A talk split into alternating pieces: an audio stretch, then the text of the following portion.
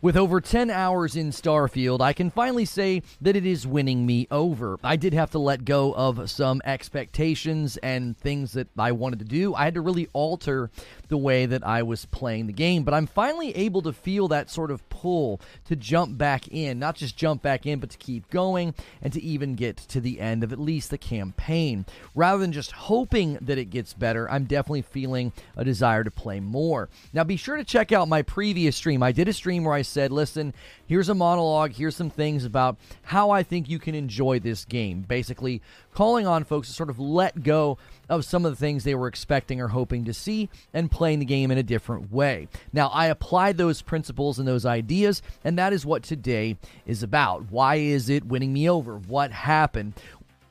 What does this mean for Starfield's future? What does it mean for myself as well as the future of other games that are going to come from Xbox first party studios? Now, I put all the good info right here at the beginning so you don't have to go looking for it. Make sure you hit subscribe and the bell button so you don't miss my live shows.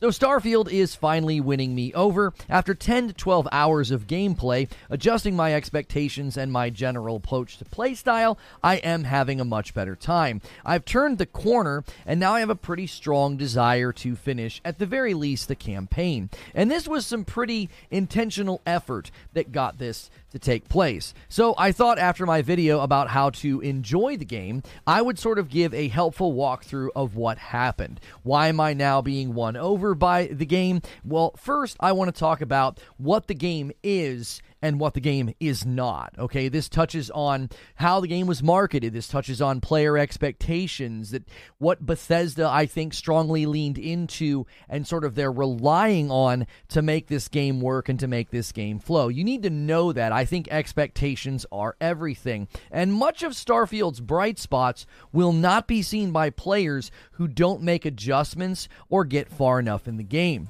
The second thing I want to talk about is what happened how far did I get in the game, right? What what took place that has me sort of saying, "All right, I'm in. I'm in. I want to keep going." What, you know, what transpired? I don't think this is just a matter of playing more. This isn't as simple as saying, "Oh, hey, uh, you know, I just need to put more hours in."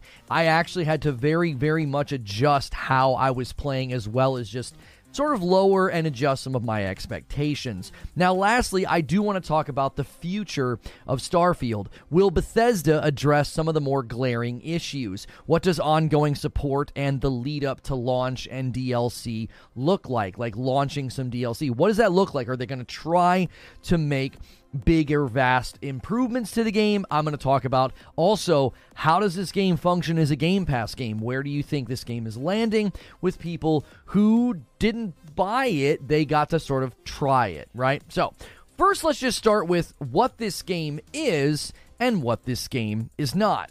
Instead of beating the dead horse about marketing and promises and phrases like unparalleled freedom, I would rather talk about what many of us expected, why it was fair to expect those things, but ultimately, why we have to let go of that and, and, just play the game as it is if there's any hope of enjoying it. So you're either going to accept that and play the game as it is, or you're just going to have to move on and play something else. So the best way I can set this up is by saying that many of us thought this game was going to be No Man's Skyrim. All right. We thought that we were going to get sort of the depth and the breadth of a Bethesda RPG mingled and sort of mixed with the freedom and the exploration of No Man's Sky. Now, I thought even after learning you couldn't land on the planets and take off from the planets, I still felt that was the game that we were going to get and I think that expectation was totally fair.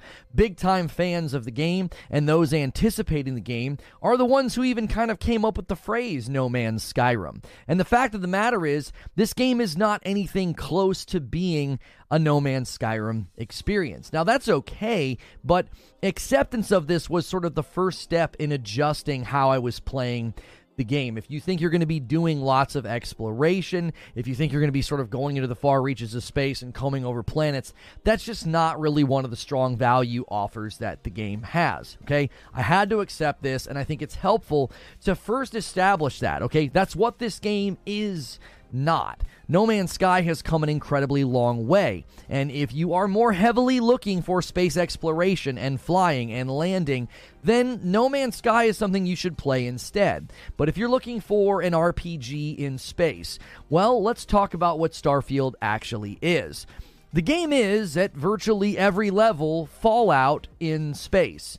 I can't see it any other way, right? And I think this is probably something people are heavily criticizing the game for. I've even seen some review scores that have said that there just isn't enough innovation here. This is just sort of very much another Fallout game. They just decided to do it in space instead. Now, others are happily plugging along. They've got 50 or more hours in the game. They think that, that Fallout in space is exactly what they were looking for. And that's great, right? The more I played, the more I couldn't help but seeing Fallout under every square inch of this game the NPCs, the looting, the way you manage your arsenal, switching between guns, the questing, even the story. Okay, and the story gets quite good. I'm going to touch on that. No spoilers, but I will touch on the story in a moment when I talk about what happened, why I kind of turned the corner. But all of those things just feel like Fallout, like really much like Fallout. And the truth is, the Fallout format is enjoyable. It's somewhat dated. It's somewhat lacking in, in, in evolution and innovation. I, I, definitely think we can say that. But acknowledging this, I think, will help determine whether or not you should play the game. It could also help you pick up the game again and enjoy it. Or maybe this means you just need to write off this game completely and just don't bother, okay? I do think this is a fair assessment, though, that you're basically playing Fallout in space, and that's going to land on people differently. Depending on what type of player you are and the experience that you're looking for, you may decide to never come back ever again, or you may say, you know what, let me give that game another crack. It's not No Man's Skyrim, but it's Fallout in space. Now, before I move on to talk about what happened in my experience, I think we have to establish one more thing in the vein of what this game is and what this game is not. This game is good. This game is not great, okay? It's good, not great. And I think a lot of the debates about review scores miss this aspect. We were promised a generational game and we got another Bethesda RPG in space. It's sobering to say that, but I believe it's also fair to say that. Bethesda RPGs stand very tall on their own, so it's a significant amount of praise just to say, hey, this is another good Bethesda RPG. Uh, but that's all it really is, okay? The the falling review scores in virtually every avenue, I think, points to this. This thing is not soaring very high, no matter where you look. If you want to claim there's media bias, if you want to claim people are review bombing, you have a lot of places that you need to explain why the score is so low. Okay, the Xbox score in its own storefront is a 3.6. Now, that includes both PC and console users. There's a variety of complaints there. Some of them center around performance, some of them center around issues on PC. A lot of them that I read were centering around the fact that this just did not feel like the game, the exploration game they were looking for. Okay, so the Xbox score at a 3.6, that's a 72%. Now, the, ski- the Steam score has dropped from an 86% to an 81%. Remember when I said it was going to have a hard time holding on to 80% on Steam? That seems to be taking place, okay? As as the Steam score and the, the amount of people reviewing it has doubled, it's done nothing but fall. It has not gone up it has gone down. And I largely attribute that to the fact that day one, when all those review scores hit, it was only the people who had kept early access and kept playing, which makes sense why it landed in a more favorable score. Now, if you look at the global Steam score, it's at like a 79%. The Steam DB score, which is where they track Steam charts, it's at a 76%. I believe these scores represent all the things that I'm talking about. This is an approximation of where the game is landing with players. You can't claim media bias when at every place where the users, the players, can review, you can't claim that's media bias. And you certainly can't claim review bombing. There's no way enough people are going to Steam to, to, to sort of buy the game and bomb it to affect the score. It's nearing like 30,000 scores. I think people just have to accept that this game has not delivered what many people were hoping for, and even in what it delivers, it's sort of rough around the edges. I've seen folks who are clearly longtime Bethesda fans bemoaning the fact that this is just another Fallout game in space, and that's why this game is good and not great. Large chunks of the gaming audience, and this game, I think, naturally appeals to this large chunk, are Bethesda fans. I think it's easier for them to see through the game. They can sort of track the lack of innovation, the lack of change, the lack of progress. It's more apparent to them. Watch Matty Play's initial review. You can sort of sense the longer and more longtime fan you are of Bethesda games, I think the more you see kind of through the veneer here.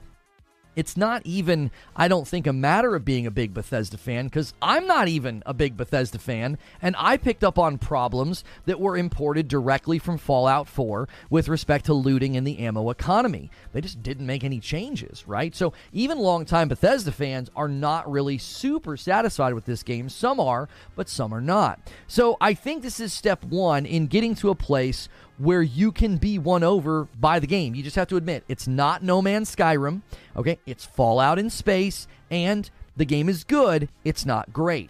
You need to calibrate to that and see if you don't maybe have a better experience. So, I did that, and this is what happened. Let me kind of walk you through what happened with me and this game. So, without getting into spoilers, I have about 10, maybe to 12 hours in the game. I did some on Xbox and some on Steam, but largely I'm landing around 10 hours, okay? And I am at level 10. It took me about nine hours to get there. So, my save file on PC is at eight hours and like 45 minutes or something. So, it took me that long to get to level 10. Now, people are looking at the achievements and how many people have gotten to like level 5 versus level 10 we don't know you know if was that because people weren't really able to track it until after launch date on xbox. We don't know.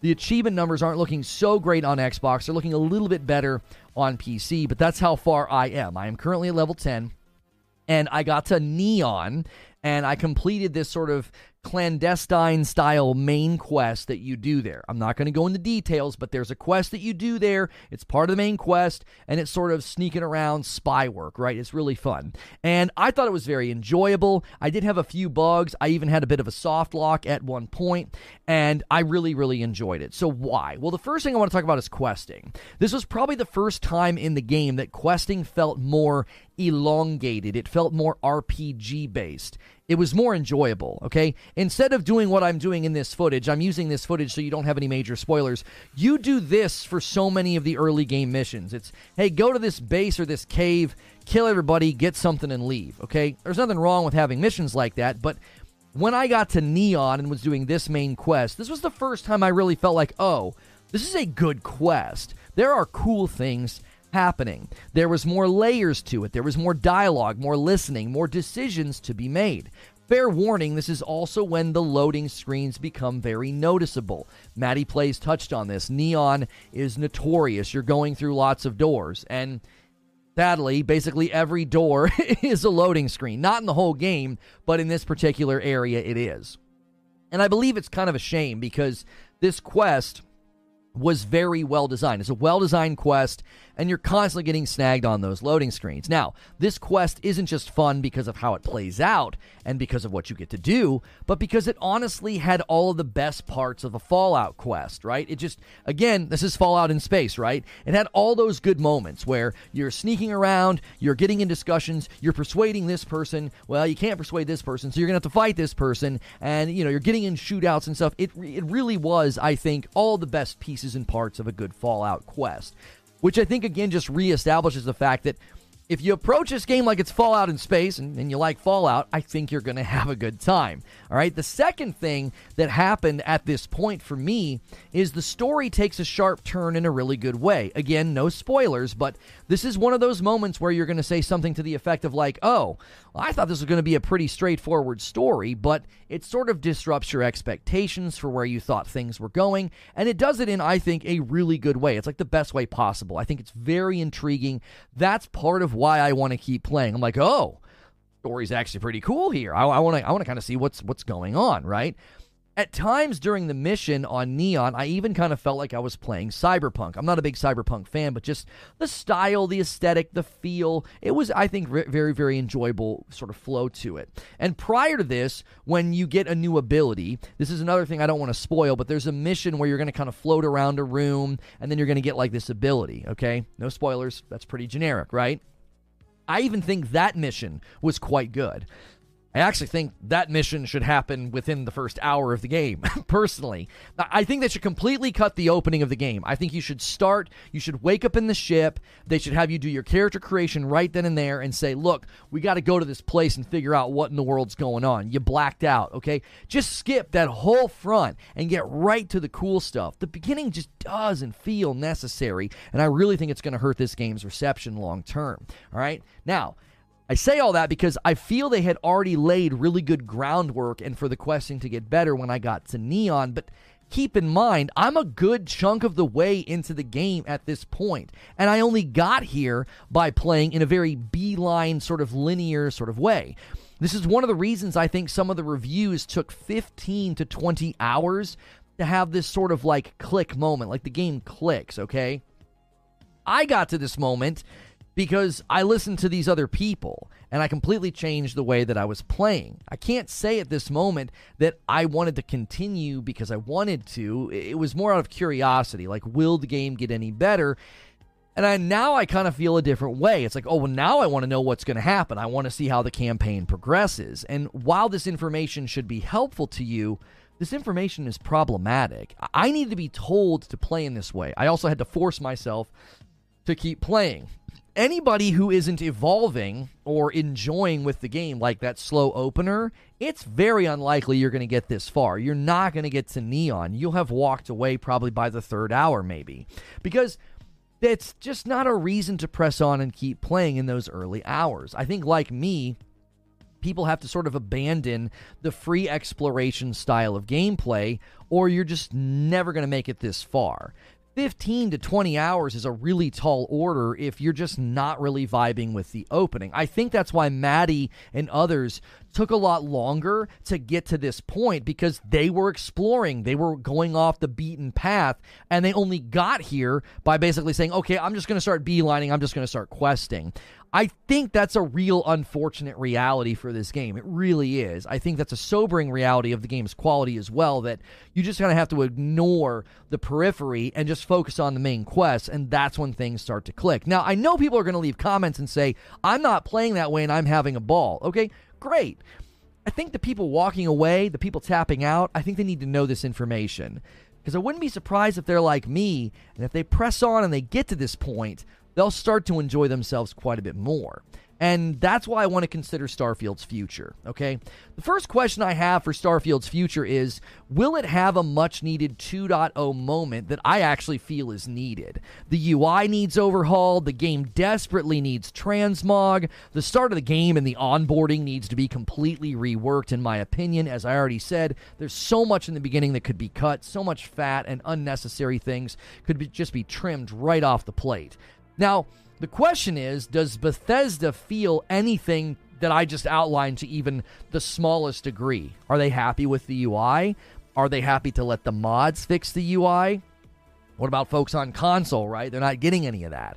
I have found countless really cool spacesuits, really cool jetpacks and helmets, and I can't wear them because their stats are terrible. Like, I can't believe there's no transmog in this game. The lack of transmog feels like just one more thing in a long list of things that just show there's just a lack of innovation, evolution. There's just there's no modern game design principles at play here. You designed really really cool looking stuff and gear and I'm constantly in the same stinking helmet because it has good stats. And so I think probably 6 really, really cool looking helmets I've just had to get rid of because number one, I don't have enough weight. I can't even carry them in the hopes that, like, well, maybe I'll put them in a display case or maybe they'll add transmog later. No, I don't have enough weight to carry them. So there's just some things I think really need to be addressed. I, am I'm wondering the early game onboarding. It's a serious problem if they hope to grow this game or get new players or bring back players with with a DLC. With a DLC already planned, a great runway would be, hey, we've done a lot of quality of life updates. We've really reworked the opener. You could even promote your DLC and say, hey, we've completely reworked the opening of the game. Shrink down that click moment Make it take maybe two hours, maybe three, not 10. And it only takes 10 if you beeline, okay? that shouldn't be necessary to get to that moment where people say, oh, now the game is enjoyable. The average gamer is not going to give you that much capital. They're just not. There's, there's a lack of trust there. It's like, well, the game's not enjoyable. How do I know the next seven hours are going to be worth it? You know, is it really going to turn the corner? I think they really need to streamline. I think they need to get to the point where questing and the story is really turning within those first two to three hours instead of 10 to 15. Pete Hines honestly had some interesting comments about Redfall that I think kind of land on this, right? The idea of like they're going to support Redfall long term because they, they, they he thinks people will be playing this game in the future, Redfall, and I'm like, I, I I don't see it. I don't even see the base level parts in Redfall being worth redemption. But hey, it's what Pete Hines says. I kind of like Pete Hines, so let's see what you can do, Pete. Okay, in in my mind, he doesn't just say that though. Okay, he also talks about Redfall functioning as a Game Pass game.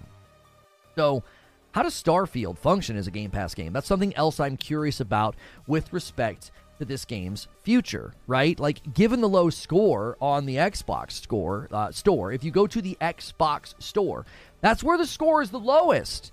It's the lowest there, not on Steam, not on Steam Global, not on Steam Database, okay? I don't even know if it's going to stay that low on Metacritic. The user scores are just getting review bombed. It's a joke. Just don't even go there. But if the Xbox store is that low, that really kind of looks like it's not landing all that well with the Xbox crowd. I think specifically the Game Pass users. A lengthy, somewhat boring, slow onboarding process for Starfield may internally measure very poor with Game Pass users. Now, what does that mean for Microsoft's vision for Starfield and the future of supporting it. If internally they're tracking it and they're like, this game isn't landing at all with Game Pass users. It's not even landing that well with just Xbox users, you know, in a, in a bigger sense. Well, what's that mean? Are they gonna are they gonna think differently about this game's future? in light of that, what does that mean for any game like this landing in the future? Bethesda's next big game is, is Elder Scrolls 6. Well, ideally, it would learn a lot from what's happened with Starfield, right? Are you, are you gonna are you gonna improve upon the things that Starfield really did? Are you just gonna make another Skyrim like and just make it prettier? I think that'd be the concern, right? Well, that actually sounds pretty good. They, they, could probably stay pretty close to Skyrim. I don't think it matters as much because Starfield really felt like it was going to be something larger than it is. I, I think people would accept that. But in general, I think the concern would be is the artistic vision going to be disrupted or influenced by how Starfield landed with Game Pass users? Beyond that, does Microsoft and Xbox are they going to start to view Bethesda and Bethesda games differently, right? Are you going to start to think, listen, we have to drive Game Pass subs, we have to keep Game Pass subs. What's the best way to do that? Like, you're going to start to think about games as a method of that. When Starfield sort of failed, what adjustments could be made? A game like Starfield almost feels antithetical to Game Pass, right? Now, I could be completely off base here. I could be 100% wrong. Uh, a giant game like Starfield getting sort of the No Man's Sky treatment over the next two years or more, this could be the perfect game for Game Pass, right? You can always come back, you can always give it another go. And if you want to maintain the ability to do that, well, you need to stay on Game Pass. All in all, I hope Bethesda both wants to and is allowed to heavily invest in Starfield's future. I wouldn't call this launch a smooth one, not by a long shot. It is a very rough and unpolished foundation, but you can see the potential. You can sense the longevity there's just a lot of rough edges and a lot of hurdles, making it a challenge for people to keep playing. And more importantly, it makes it hard for people to enjoy playing. Even now, when I play and I get into a groove with the game, my rhythm is quickly disrupted by inventory management, restrictive weight, the UI, fast travel, and more. I'm constantly reminded this game is in a rough state. Beyond that, I'm constantly reminded that this is a video game. And for an RPG that demands a lot of my time, the immersion factor really struggles for this reason. Goofy glitches and NPC bugs, I think they can be funny. They, they can even be charming, right? But needing to wrestle with the game's systems, its menus, its UI, that's not going to get better with age. It'll become like a splinter in the bottom of my foot. If it goes unchecked, it may fester and it'll just make the game rhythmically frustrating, maybe even too frustrating to deal with.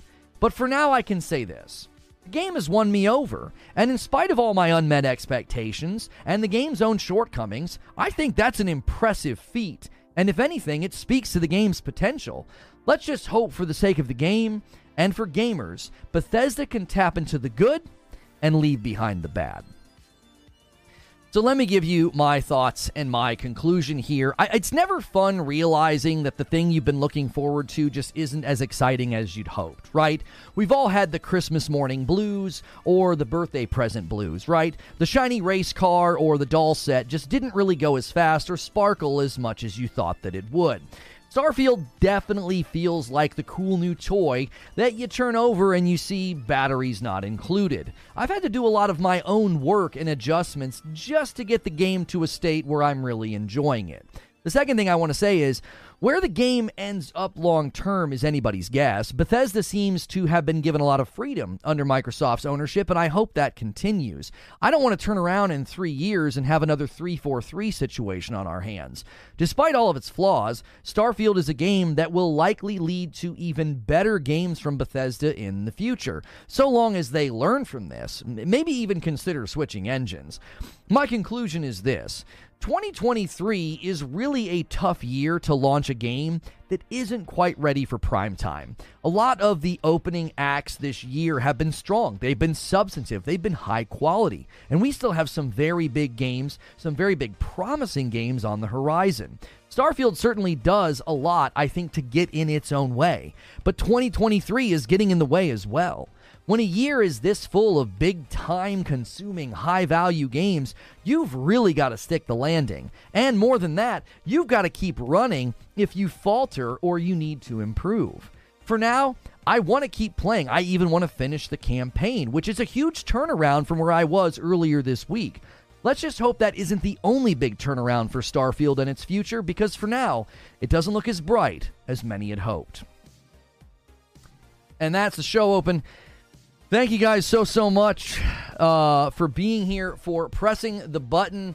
Yes, I, I, I feel I'm being won over by the game. Make sure you guys are smashing like. Every Friday we start a little bit later, uh, and then I switch at uh, at noon, and I do a show with uh, 30 and Still Gaming.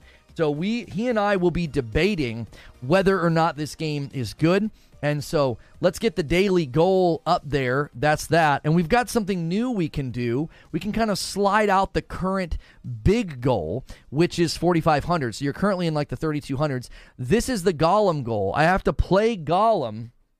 And every time I complain, I have to gift a member. So I will uh I will really struggle with that. So that is something new that we're doing just to kind of remind you guys we got some cool things going on. Don't forget tonight I am on Crossfire with Mooch and the gang at 8 p.m. Eastern, and then we will be going live at 9 p.m. Eastern, and we will be doing that.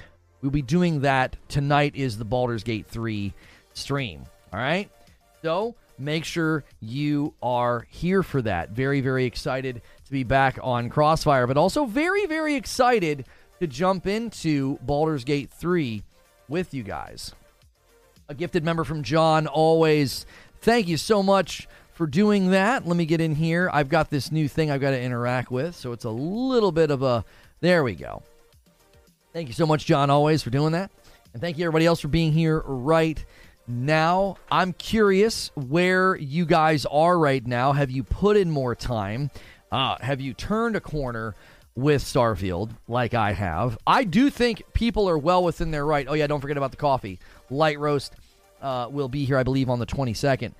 Different era with 12 months of membership. Did you say the beginning of Starfield takes roughly 10 hours before things start going? Um, here's the thing. I got to thank some people from the show open. Two spot from Pierce Taylor. Apex Drog with a brand new member. Oh, that's another new member. Thank you so much for that. Taking us to two. Six million players first week. Love it. Uh, I don't know if that's a big brag though. The more we've looked at that number, I don't know if that number is the brag. I don't know. I don't know how I feel about that six million just yet. It looks good, but then the more I think about it, I don't know. I, I'm going to continue to watch because this is probably their peak. It's dropping everywhere. Player numbers are dropping everywhere. Review scores are dropping everywhere.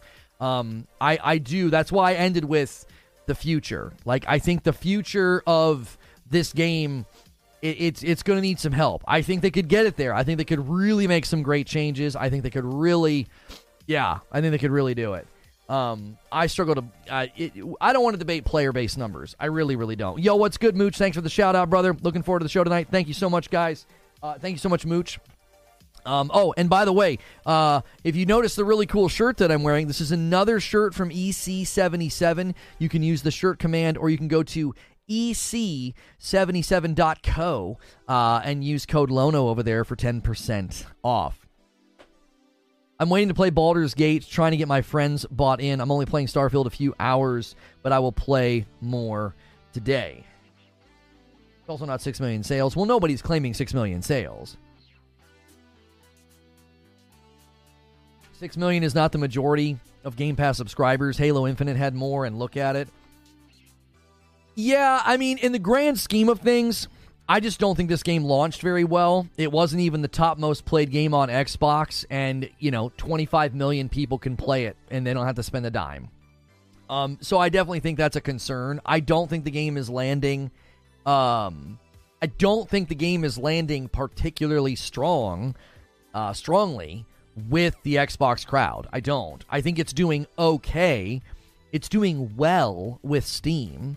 Um, but the score even on Steam continues to drop. It's it's down from 86 to 81 percent. Now remember, I told you guys, I said Steam users are more critical. I think Steam users aren't going to put up with a lot of the stuff that we've seen. I think this game is going to struggle to hold on to 80% on Steam. And we're seeing that, right? We're seeing that. Yeah, I'm wearing the Starfield watch. Yeah, I ordered the collector's edition. I mean, everybody, everybody is, is shocked by that. Like, Sorry about that. Everybody is shocked by that, but it's like I've uh I've covered the game for a very very long time. I was really looking forward to it. One of the reasons I really kept going and really kept playing was because I wanted to enjoy the game. I was like, I'm not enjoying the game. Let me let me really try to wrestle this thing to the ground. Kicking it with Timmy B gifts a member and bumps the line to three. Thank you so much, sir. Um, at what point would you review the game higher than you first started? I don't really at this point have any reason to to, to increase my score. How do you like the watch? Um, it's nice if you're wanting like a modern day wearable. Um, I don't know how much they cost. What's the average like like iPhone watch or iWatch cost? I don't know. It just makes me want like I think an actual smart wearable. Uh, five gifted members from Do Devas. And we're going to work on having like really cool pop outs like this to celebrate gifteds and other things. This is just a reminder of the current goal. We're going to start to have stuff like that for, for like coffee orders, for like gifted members. So thank you so much for that, Do Devas. Appreciate that so much. Guys, if you just got a gifted member, consider paying it forward. You can do a little member gifted train. I pay it forward when we hit 25, I give five back. Um, I watch. You aren't this effing old. What do they call them? I don't know what they call it. Smart. What do they call them? Smartwatches. Anyway, I don't. I just think this makes me want like an actual smartwatch, right?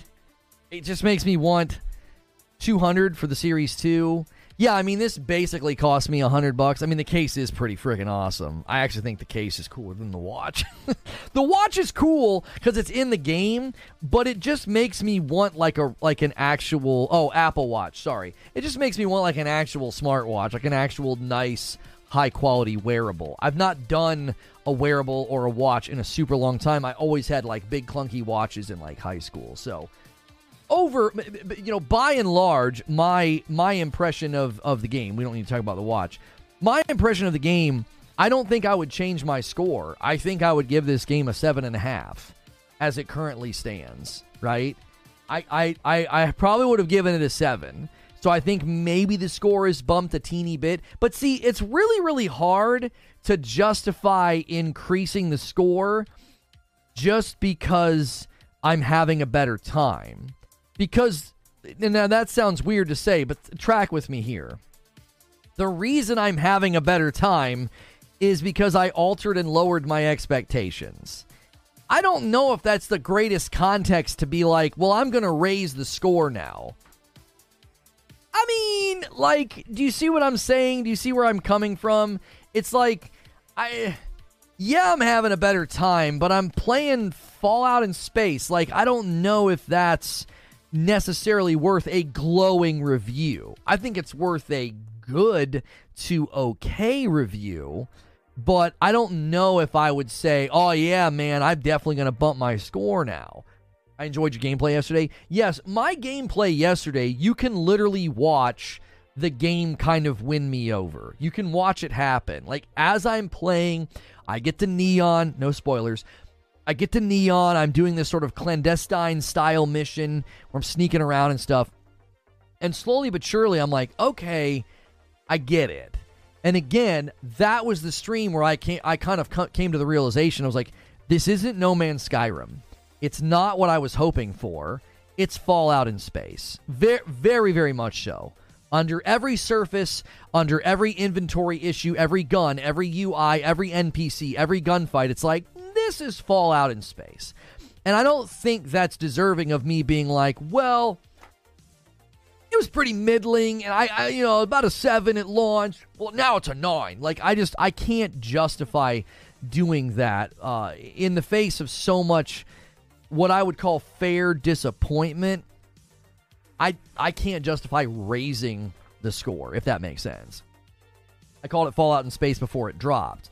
Right, and James, nobody really knew. Like No Man's Skyrim was a term that came about because people were looking forward to the game. I think there were folks that were hoping that's that that's what they would get.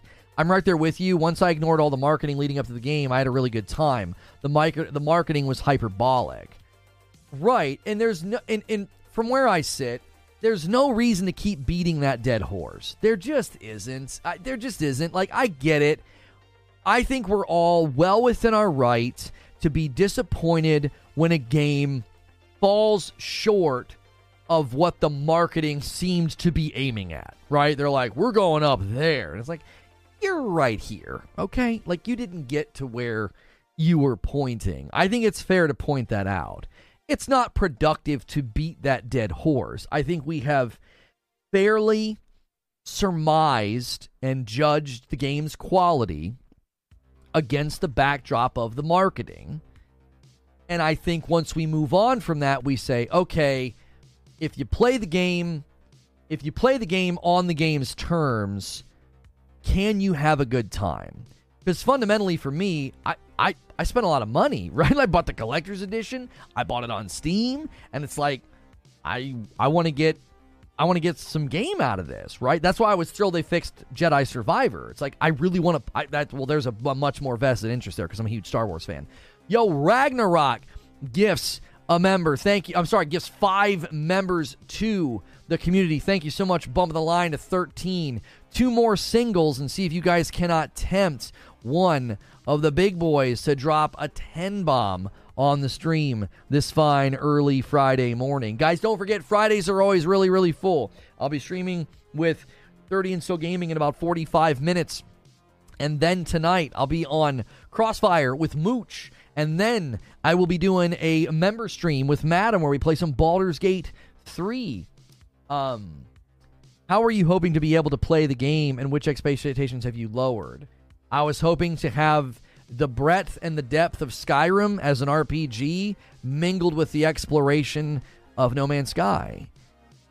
And I'm so many of the things I thought I was going to be doing, like building the Starship Enterprise, not really a reason to do that. Uh, the ship is in large part decoration. Now, if you like combat, I think there's a little bit more reason to invest in and care about your ship. I wasn't interested in combat. I was going to build a space exploration vessel. Your ship just doesn't matter. you know? Your ship just doesn't matter. You know? Dub said, I remember a certain fan base saying Returnal flopped and was low rated trash. I wonder if they still feel the same way today. Yeah, I mean, Returnal's user scores on Metacritic I never took too seriously. A lot of those people had no idea they were buying a rogue, and I don't take the user scores on Metacritic for Starfield seriously at all. It's a freaking joke. We all know what's happening. It's a freaking review bomb. Metacritic likes review bombs. It's good for business, it's good for ad revenue. They don't do anything to try to stop it, they don't verify purchase. The Metacritic user score is a freaking joke, right? The ship can hold cargo. Yeah, but it's not a it's not experiential. It just isn't experiential. Yo, it's good life flows. You know, sure, I can add to it so I have more storage. Come on, that's mechanical. I wanted to build the dadgum Starship Enterprise, man. I wanted to explore strange new worlds. And I don't have to. I can just use the UI. I can use the menu to fast travel everywhere. The ship doesn't matter. You know? Uh, Ray says, Reforge, what made you think this was going to be No Man's Sky? Did Todd or anyone say it was? They said you could not fly around and land.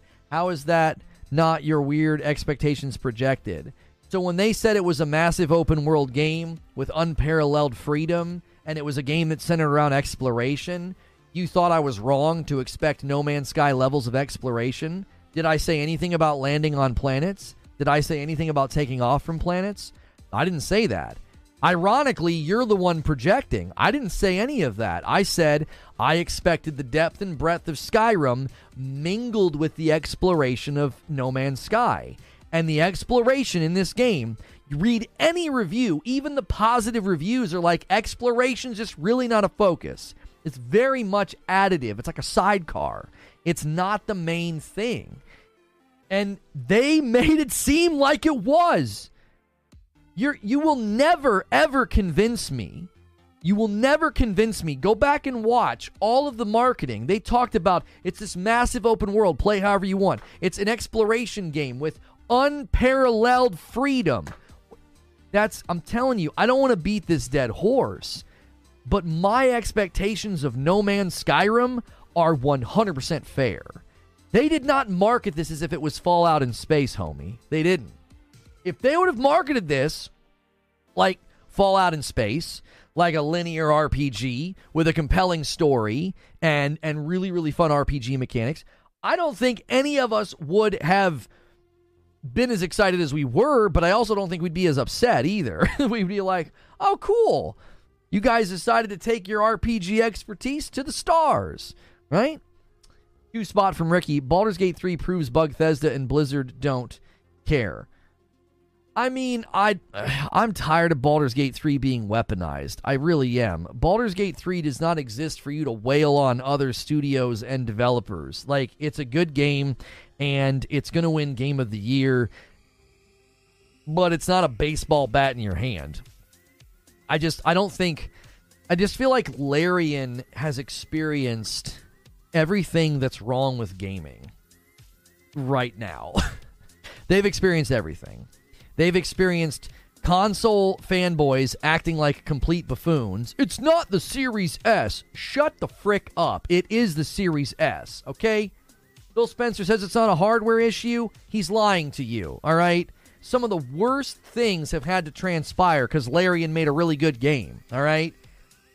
They've had to experience that. They've had to experience PlayStation fanboys being like, it's a timed exclusive, and this game makes it. it, it shut up. Like, that's Baldur's Gate 3 does not exist for you to weaponize it in your stupid petty Twitter fights. Like just cut it out. It's it's an award-winning you know, earth shattering, tectonic, surprising game. And it's been turned into some dumb weapon for petty, weird behavior. It's just the whole thing's weird. How many copies of Baldur's Gate 3 sold on PlayStation? Uh, it soared it during pre-orders. It soared above Madden for a while. It was the first and second most purchased game for like a couple of days. So I think it did quite well. Now, I don't know how well it's going to do with respect to completion rates. I think Baldur's Gate 3 on both consoles is not gonna is not gonna stick as well as it did on PC. I think the audiences are quite a bit different. I think Baldur's Gate 3 will do okay on console. I don't think it's going to be uh, you're not to see it hit the levels of completion on Steam. I mean, you're seeing that now in Starfield, by the way. You're seeing that play out in Starfield. Go to Starfield on Steam and look at the completion numbers of how many people have gotten to level 5 and how many people have gotten to level 10. It's like double on Steam compared to Xbox. That is worrying. It doesn't take that long at all to get to level 5. And the vast majority of Xbox users haven't hit level 5. It's like I think two play sessions of about an hour and a half will get you to level 5. Then they're they're not doing it. Be- and I'm telling you, I think it's because these type of games do a little bit better on PC. I also think Game Pass is playing a role. I think people are trying out the game on Game Pass. They get two hours in and they're like, miss me with that. I don't know what this game's about. It's slow, it's boring. And that again comes back to the onboarding discussion. This game does a very poor job of onboarding the player. I personally would rework the entire opening. I would skip so much of it, get them to get them to where they've got a ship and where they're flying around, get them to that planet where you go in the room and you're kind of floating around and you get an ability, and then get them to Neon. If you can get them to Neon and get them doing that quest, I think more people would say, Got it. I got it. I'm good. I get this game. I understand it. I, it takes so long to get there so long. And I think that's why you're seeing the score. The worst area right now where the score is the lowest is on Xbox. People are more casual on console. Um, I think it depends on the game. I also think it depends on what you mean by casual, you know? I think it depends on what you mean by casual. Uh because in many respects, I think there are people who play on PC that. I'm sorry, there are people who play casually on PC, and there are people who play really, really hardcore on console. It really comes down to, you know, I think it comes down to the game itself and the player base because some games you have a very large and ravenous audience on console, and then other games less so. You know, I, it's I, it's hard to know what you mean too. Like casual, there are people who play, you know, Call of Duty. Right, forty eight percent of the of the purchasing audience gets it on PlayStation, and they play there, and that's all they play. They don't play anything else. They only play Call of Duty. Well, I would say that's, you know, that's pretty hardcore. That's pretty committed. That's pretty you know, that's also pretty narrow and rigid, right? That's somebody who's just decided this is all I care about. We've seen that in other games, right? We we we've seen that in games like Destiny, where you know people you know, pick one game and that's pretty much all they play. That's all they stick to. Um, I don't think that's uncommon, but I also think it's weird to be like, "Yep, console players are casual." I think console players tend to not get as heavily invested in games like Baldur's Gate 3 or more traditional games like Baldur's Gate 3, and I think that that's totally fine. I don't think it's a big deal at all. I don't think that means that like Baldur's Gate 3 is going to fail on console. I just think it's not going to I don't think people will go the distance with Baldur's Gate 3 on console. I don't think they will. You're going to look at completion rates of like levels. Let's just make up a completion thing, right? Uh, level 10 right? The number of people that hit level 10 in Baldur's Gate 3 will be significantly lower on PlayStation than PC. It just will. He's changing his tune of his next video. It'll be a re review, just like all the other trash talkers out there that are re reviewing it so they can get another view on a stupid video. Well, I didn't trash talk this game. What you're saying is simply untrue. That's just such a false narrative. Like I, people continue to try to run that narrative on me. Number one, I'm not re-reviewing it. Number two, I'm not I'm not altering my score because the criticisms still stand. And number three, I have over 40 uploads about Starfield and over 50 live shows about Starfield. Do you really think like go to the channels that are dyed in the wool Sony pony channels that have done nothing but bash Starfield? Are, do they have a video like this? Did they did they do 50 live shows about it? Did they do over over 40 uploads about it? Did they defend the game? Did they defend the game's NPCs? Did they defend the game when we found out you couldn't land on the planets? Did they defend the game against I think like there were really really unfair No Man's Sky comparisons in the early days and I defended the game against those unfair comparisons? Did the did the did the Sony Pony Starfield haters do that? Like I I did that for months. For months and months and months I did that. I pre ordered the collector's edition. folks can make fun of me all they want on Twitter for doing that. I'm sorry you couldn't afford one, by the way. The guys that like dogging on me. Like, are you jealous? Is this making you feel, is this hurting your fifis? Like, what's the problem here? I like the game. I wanted to play it for a really long time. Like, just because I was critical of what? I didn't start getting critical of this game until we learned it was 30 FPS. You want to go out here and you want to you want to cheer for and you want to act like 30 FPS is no problem or call it fake outrage. You're the sellout. Like you're the one that has no standards. Like forgive me for having standards. Like just because you've decided to hold Xbox's pocket out on the yard, I'm not doing that, okay? You're doing that. Keep holding their pocket and keep defending 30 FPS. I'm not going to do that. And if that makes me a Starfield hater, I don't care. That that that just betrays insecurity. The fact that you can't act like, well, there's elements of the game that are disappointing. There's elements of this game that are disappointing. There's plenty of games I love that I find elements of what they do disappointing. I love Hellblade. I got a lot of criticisms for a couple of the areas in Hellblade. I love Ghost of Tsushima. I think some of the missions in Ghost of Tsushima are ridiculous. Like, why is this even in the game? Right? That's just what you do, I think, when you play any game. You find things that you think are disappointing. I got to thank some people. Eugene hit 24 months and a red badge. He's at a VIP plus. You just crap on Starfield so you could do an I was wrong video or appear neutral, you effing pony. Uh, a gifted member from Mike on a mic. A gifted member from Brad Devries. Thank you so much. That's two more gifted members. Tempting a 10 bomb. That is 15. That's a 10 bomb layup and a five spot from Mike on a mic. Says, Good morning, people. Working and lurking.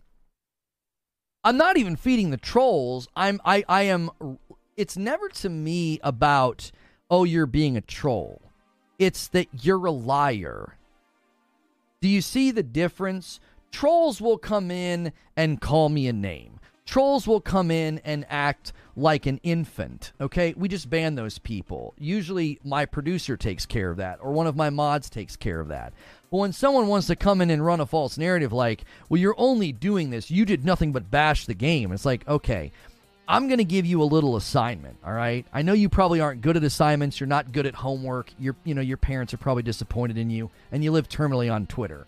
The word assignment might be triggering for you, but I'm going to give you a little assignment. I want you to go and look at my 50 plus live shows, and I want you to find spots where I quote unquote trashed Starfield. Do it. Substantiate your claims with actual videos. And I'm not talking about like a two second clip where I'm irritated about 30 FPS or performance issues in the footage. That's just speaking factually.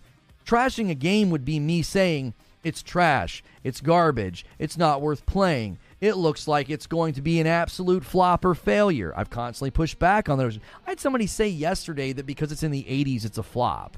I'm like, it's not a flop. What do you mean it's a flop? How is this a flop? Just because it's in the 80s? Like, that's somebody bashing the game. That's somebody hating on the game. I've not done that. I can tell you textures don't load well on the S, and I've had a few crashes and stutters but it runs smooth on the S, I thought. Ula Tech and Henry Heck both gifting members, bumping the line to 17. Thank you so much, guys, for gifting some members today.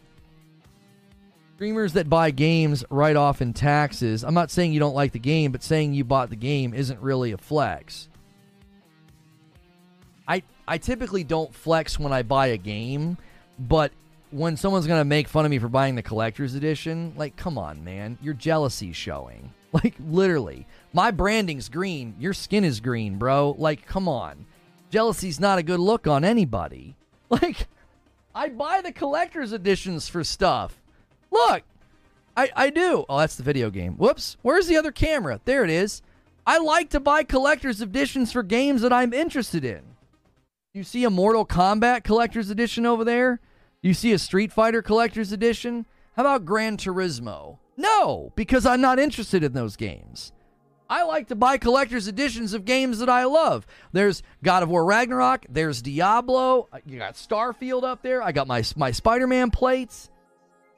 Forgive the frick out of me for being interested in lots of different games. Like my goodness. Like I know in their two brain celled world, it's like, well, I only like one side of the aisle. I'm sorry that my existence is so confusing for you, right? You're like a Neanderthal that stumbled onto the set of Star Trek. I don't know what to tell you. I'm not I'm not beholden to one side.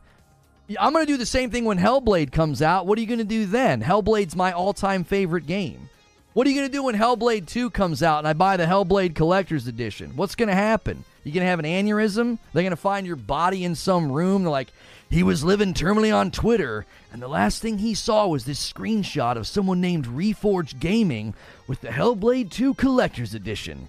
And the shock killed him. Like, what the? Come on. Gee, many Christmas. Where's your wall of Xbox controllers?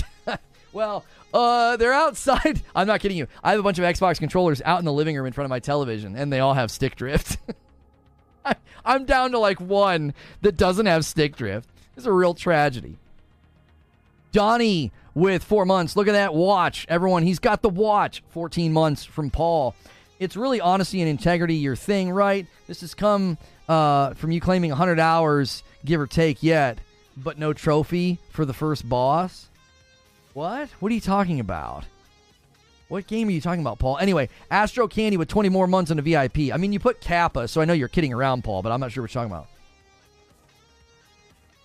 What are we looking at here? Oh, top sold games. Armored Core? Goodness gracious. We need the clip of, of Lono licking the Xbox controller. Right, and saying that I love Phil Spencer. uh, I wish I had clips from E3 2017 and 2018 where I was like, yo, Xbox's showcase was so much better. Sony showcase was so stupid. I was heavily critical of both those showcases in uh, in 2017 and 2018. I always thought Xbox's showcases were better. I wish I had the footage from that. I was always way more heavily uh, in Xbox's corner. Acting like the PlayStation controller hasn't the same issues. I'm not acting like the PlayStation controller, controller doesn't have the same issues. In fact, I always correct people on that. And I've always said that stick drift is not specific to one console, it's specific to the sticks themselves. They come from the same manufacturer. So, you know, once again, presumption and projection gets you nowhere other than looking like a fool. I've corrected that record every time it comes up. I was literally just saying I do have a bunch of Xbox controllers. Sadly, they they all have stick drift. I have three Xbox Elite controllers. They all have stick drift. Um, my two Nintendo Pro controllers, thankfully, have not experienced it yet. My Joy Cons, not yet. And my PlayStation DualSense controllers, um, I don't know if any of them have, have stick drift yet. I don't think so. But I have I have always told people that's not unique to one console. It's the stu they, they just need to switch to the the magnet like the what's it called the Hall technology or whatever the frick. So there's no um there's no friction. It's uh, they use magnets. Those are those never have stick drift. Ula Tech with seven months. Pony here. We all need to celebrate the S tier games this year. It's fun to jab at Microsoft, but this is NCAA fandom gone wrong. Playing more Armored Core 6. I don't have time for Armored Core 6. Um, I am going to be doing my best to complete Jedi Survivor. I am just loving that game. I put it down. I got to Koboh, which is kind of when the game starts, and I put it down because the frickin' the the the the performance was garbage. Hall effect, thank you, the Hall effect joysticks, and they just fixed everything on console. Like I've had some weird pop in in Jedi Survivor, like in the cutscenes and stuff, and I don't care. Like the frame rate, rock solid. I'm loving it. Combat's awesome. I beat my first Rancor. There's these things called fractured challenges. I did one of those last night. It was so hard, but it was so satisfying and fun. Like I figured out how to you know navigate it. I I, I don't know if I cheesed it or I did what they kind of wanted you to do, but it was pretty cool. I was having the enemy like hurt the other enemies in the room. It was fun. Uh, I'm trying not to spoil it. And the story and the cutscenes. I'm so happy to be back in Jedi Survivor. And yes, I'm playing on PS5 and um and so I'm putting down Final Fantasy 16. I want Final Fantasy 16 to get a performance mode patch. Um, so I'm kind of putting that down, hoping for that. I don't want to finish Final Fantasy 16 and then be like, oh yeah, we pushed out the patch. Um, so I'm hoping that we get that maybe alongside of the DLC that they've talked about. And with respect to Starfield, um, I actually am considering figuring out how to get Starfield in my living room. I have a rig out there. It was a rig I got for my wife when we were going to play Borderlands 3, and I believe it has a 2080 Ti. I'm not quite sure what the CPU is in it. And um I'd love to play out there. I really would. I'd love to just slowly chisel away at this uh this story cuz the story if you're just tuning in, the reason that Starfield's winning me over is I got no spoilers. I got to Neon. There's like a clandestine mission and it's a more it's actually a more RPG Fallout style mission than all the missions up to there. Most of the missions early on is go to this place, go into this facility or cave, kill everyone, get the thing and get out. Like that's basically the earliest missions. And I don't that, that doesn't bother me. I think missions like that are fine. But the the mission on on Neon was really enjoyable. And then the story got really good at the conclusion of the Neon mission. Now remember, people are like, "We told you you just needed to play longer." It's not that I played longer, it's that I played differently. I think that's where this game's going to lose people is that if they don't know that, it took it took some people I read, I was reading on Twitter, different feedback. It took some people between 12 and 15 hours to get where I am and how I'm feeling. It took Matty Plays like 20 hours to get where I am and how I'm feeling. And I got there faster because of their input. It's I think it took them longer because they were kind of being aimless, right? They're taking pictures, they're exploring. I wasn't doing that. I was like, I'm beelining. I'm just main questing. And I think that's a significant problem with the onboarding because that's where I think you're losing a lot of I think I think you're you're going to lose a lot of people in in Game Pass funnel especially. I think a lot of the people that you're you're sort of getting in in the game, they're in the Game Pass funnel, they're trying out the game for the you know for the very first time. I think that you're going to lose them. Right? I think they're going to say like I just don't get it or oh it's just taking too long or eh, whatever. Um, you know, when when even your positive reviews are saying just press on, you know, get to hour 10. get to hour 10. I just think that's a tall order. Game Pass. Mm, I said it yesterday. I think there's going to be some hard lessons learned here. I think Game Pass is going to is I don't know. I don't know if it's going to affect Starfield or Bethesda, but if I'm Xbox, I I can't imagine it being a good thing to have a game of this size, this notoriety, this much marketing, um, scoring the lowest on the Xbox platform, and more than likely, I'm just going to assume that it, not only is it scoring lower there, it's probably not getting the best player engagement numbers and reception. And so the question is will that affect Microsoft's outlook on games like this? Will it affect their outlook on Game Pass and sort of like Game Pass's role? Does that make sense? I I just I don't know. It's like games like this seem like a just they they seem antithetical to Game Pass gaming to you don't have to buy games, you just get to try games. You know?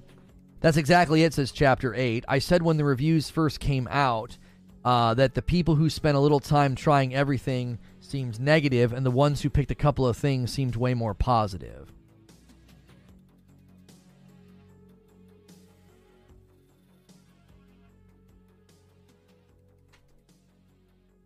Why is that guy saying everyone who worked on a game should be in the credits? I'm once again asking you to respect people's time and work. Why is he saying that?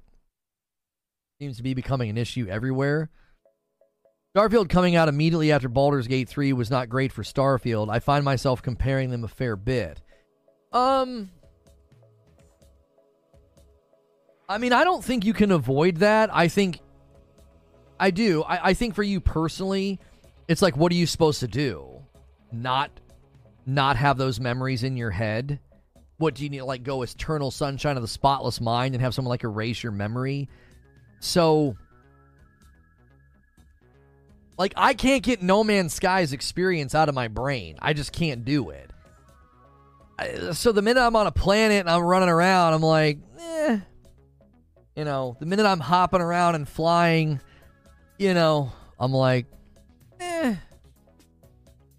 You know, that, like I just I feel like that's it's it's impossible for you to I think it's impossible for you to not have those experiences in your brain, you know.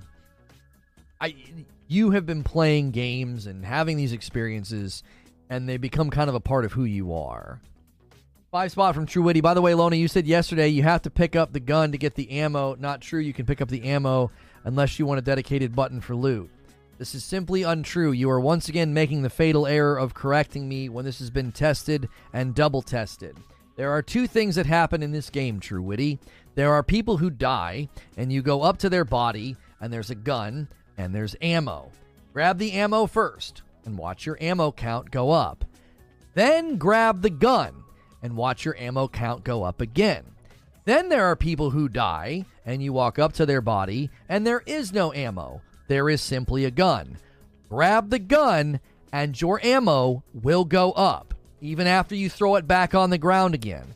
This has been tested, double tested, and triple tested, and people continue to correct me on this. It worked this way in Fallout 4, and it still works that way. There just needs to be another button.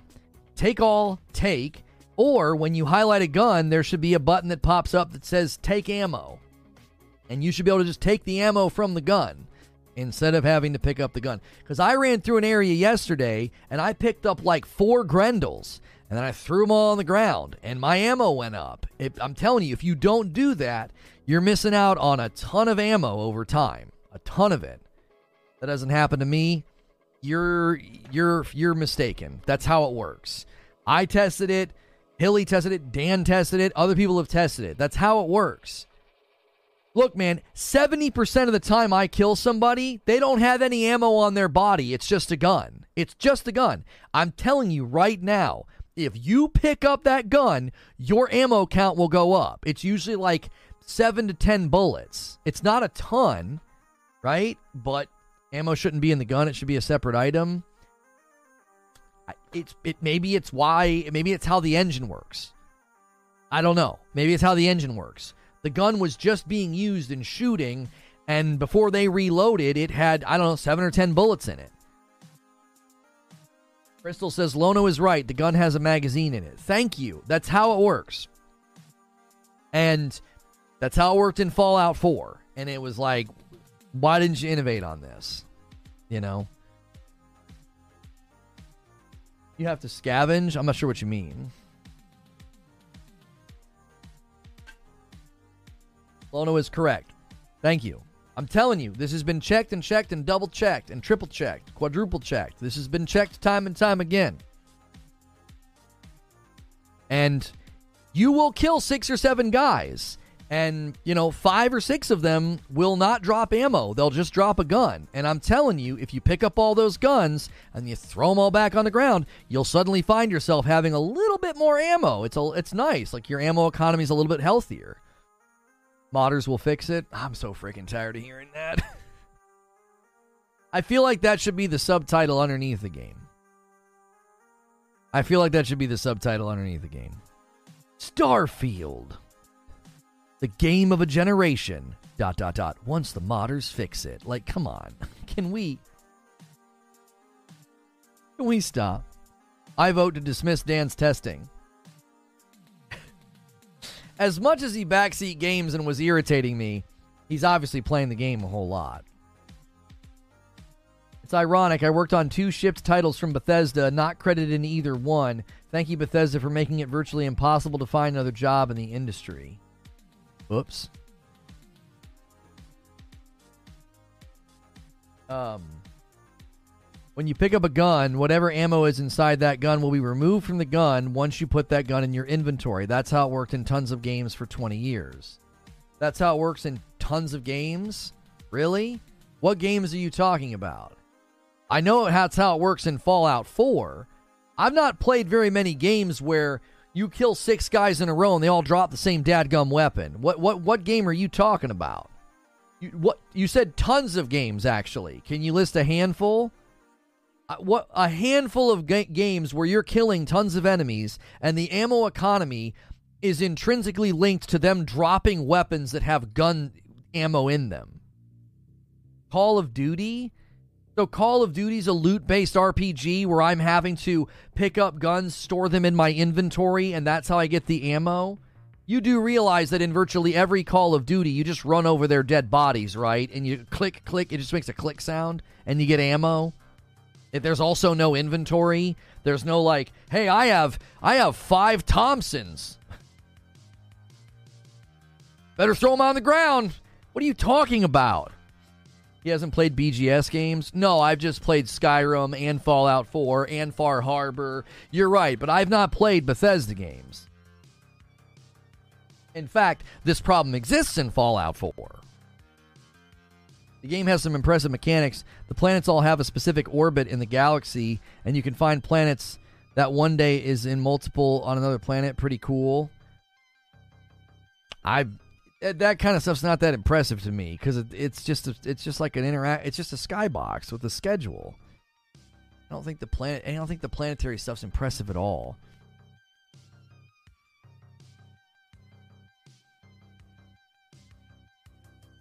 To correct the record, I wasn't telling Lono that he had to po- put a point in lockpicking. I was saying it in response to his comment about using the Digipick minigame. I'm not sure what you mean, Bristol. you ain't a real gamer. Oh, Brian saying not the. You're talking about the other guy. I was like, I've played plenty of them.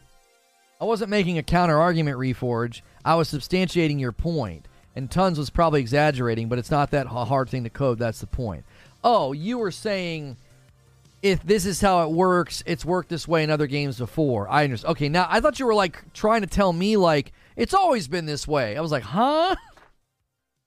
Not that hard to code. Do it then. Listen, no set. Listen to me. Listen to me. I could program. Somebody right now, a modder, could program what is essentially a macro. That when you press take ammo, it goes pick up gun, drop gun. That would literally do it. That would do it. It would you'd see it happen, right? You'd see the gun go flip flip. It'd like come into you and out of you in a matter of a second. And you'd get the ammo from it, brother. Come on. I'm not armchair deving it and saying this is so easy. But that's all a modder has to do. That's all Bethesda has to do is say, listen, let's add a third uh, button there that pops up when you highlight the gun and it says take ammo. And all you got to do is tell the game to pick up the gun and drop the gun in that order. If such and such button is pressed, then pick up gun, drop gun. And then you get the ammo for you get the ammo from it.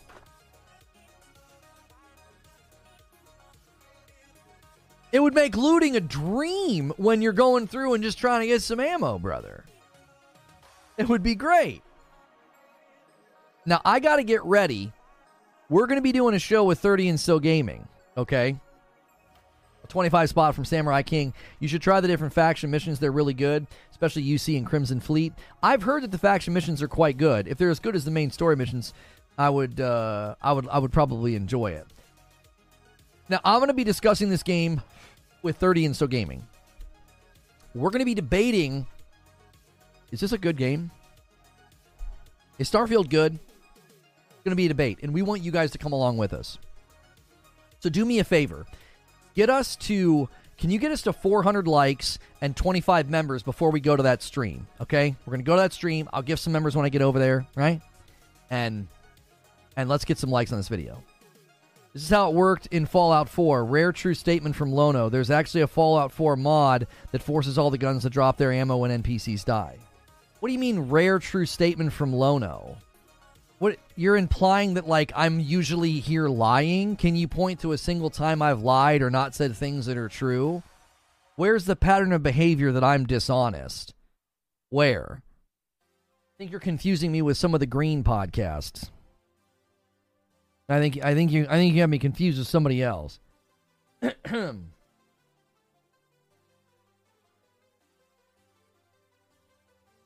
What's going on? What's up? What's up? Oh, you're not gonna be able to see me. Hang on. Me one second. Thank you, Paul.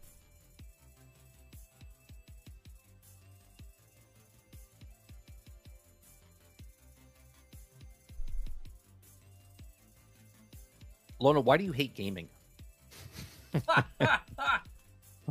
why why do you why do you hate gaming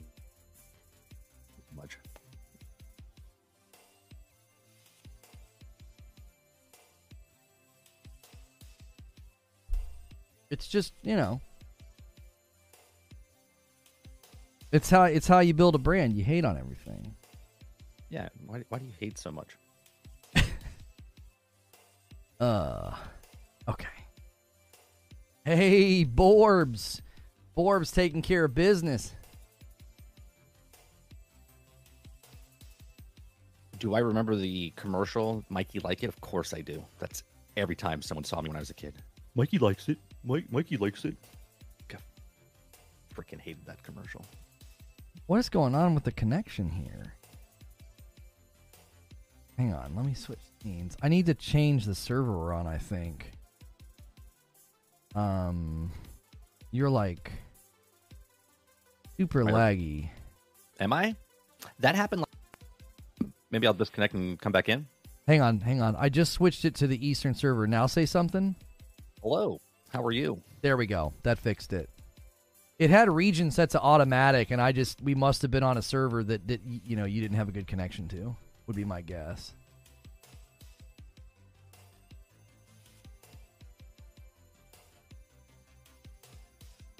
Uh oh, I need this.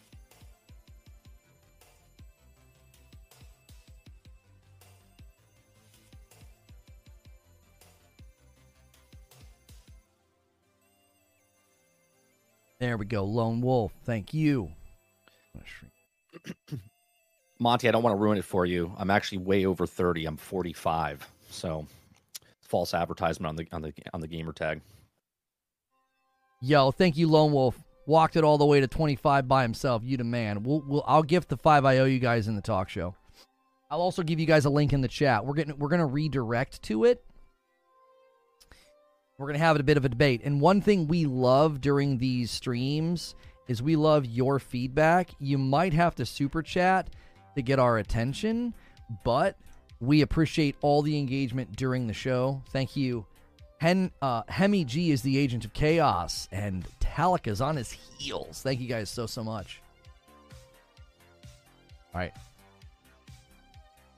You guessed. You thought I was old. Ah, damn you. I'll shave. I, lo- I look like I'm 20. I, I don't know, Mike. I don't know if that's true anymore. It it actually is. I, I look hideous. I look like a.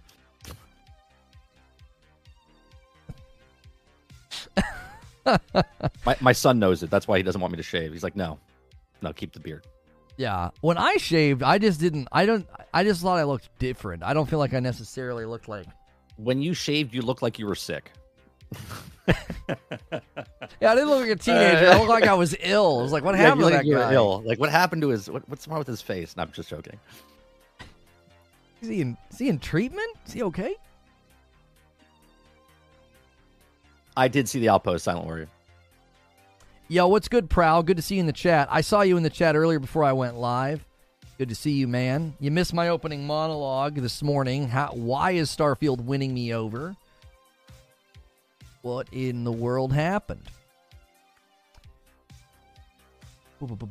Yeah, Starfield's slightly above Space Invaders at this point. Yeah, it's Just a close. It's it's close. It's a teeny bit.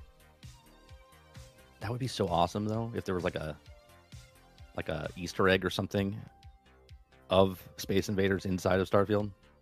Like you find a magazine cover or something with the with the picture of it or I don't know. It's just something. That'd be that'd be cool. There were uh, there were some cool things like that in the Viewfinder game. You could like there were like these mini games. Oh, is that that game that you would like walk through the pictures and stuff like that? Like you would take a snapshot and then walk through that. Is that what you're talking about? The viewfinder? Mm-hmm. Okay. I never played it, but I remember seeing that that game on over the summer.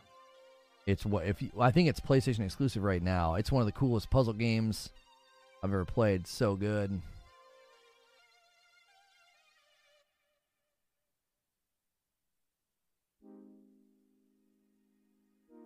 Hey.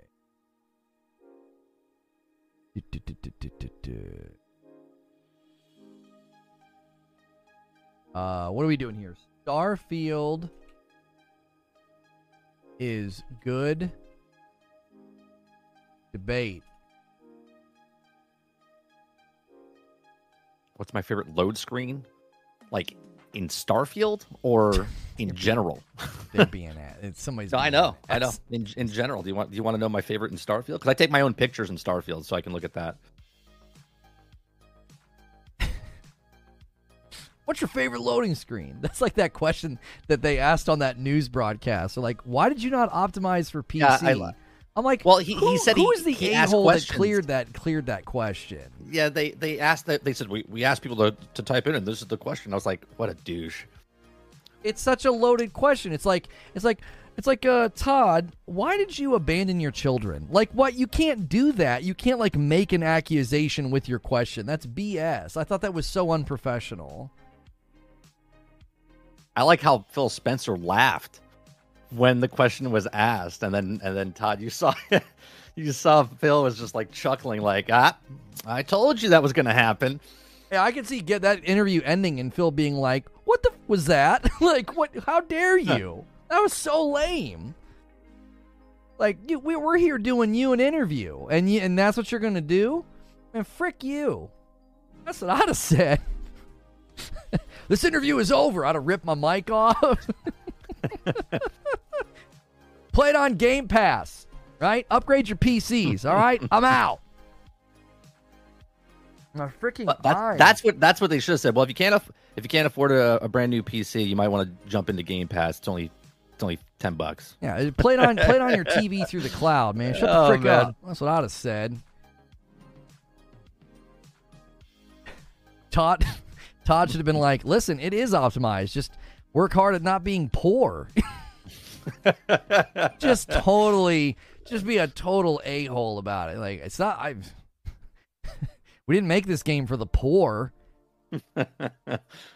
What are you running? A 1060? It's not my problem. Next question. I would have actually loved. I would have. I would have mad respected that if he if he did that. Bethesda CEO comes unglued in unprecedented interview about video game. Todd Howard hates poor people. That's it. That's it. 16 times the detail. Kind of what he said. He had every right to say it. It's like, what do you mean we did optimize it? You know? I mean, it obviously has problems on PC. It's not perfect, but Sure. I- I don't think anybody has said it's like it's not been optimized. There have been plenty of games that have come out this year that are not optimized on PC. Okay, we can talk about that. Starfield actually is not in that category. There's plenty of games. All right, I'm gonna put a bunch of links in chat, guys. Do me a favor. Before we head over to this stream, I need 40 more people to hit the like button, all right? And then when we get over to this new stream, uh, do me a favor and smash the like button over there as well. It helps the stream get started. I'll give some members as soon as we get over there. Uh, hang on a second. I gotta do this so that I don't hide Michael. All right. Thanks so much for checking out another weekly segment where I sit down with 30 and Stowe Gaming. And this week, we're going to talk Starfield. This is sort of a preliminary verdict, all right? We're not necessarily ready to give the final verdict on the game. I've been covering the game throughout the week, kind of moving from a lot of disappointment to trying to enjoy it to kind of turning a corner with it. And we're going to kind of debate between each other and with the audience is this a good game like the review scores and a lot of the drama surrounding this game. So if you like this kind of content, hit subscribe, hit the bell button so you don't miss this weekly segment, and then be sure to click on 30 in So Gaming's name in the description. It should be down there as 30 NSG, and it should be a clickable name. And I'm going to end the previous stream where I said, Why is Starfield winning me over? And I'm going to redirect folks over here from that.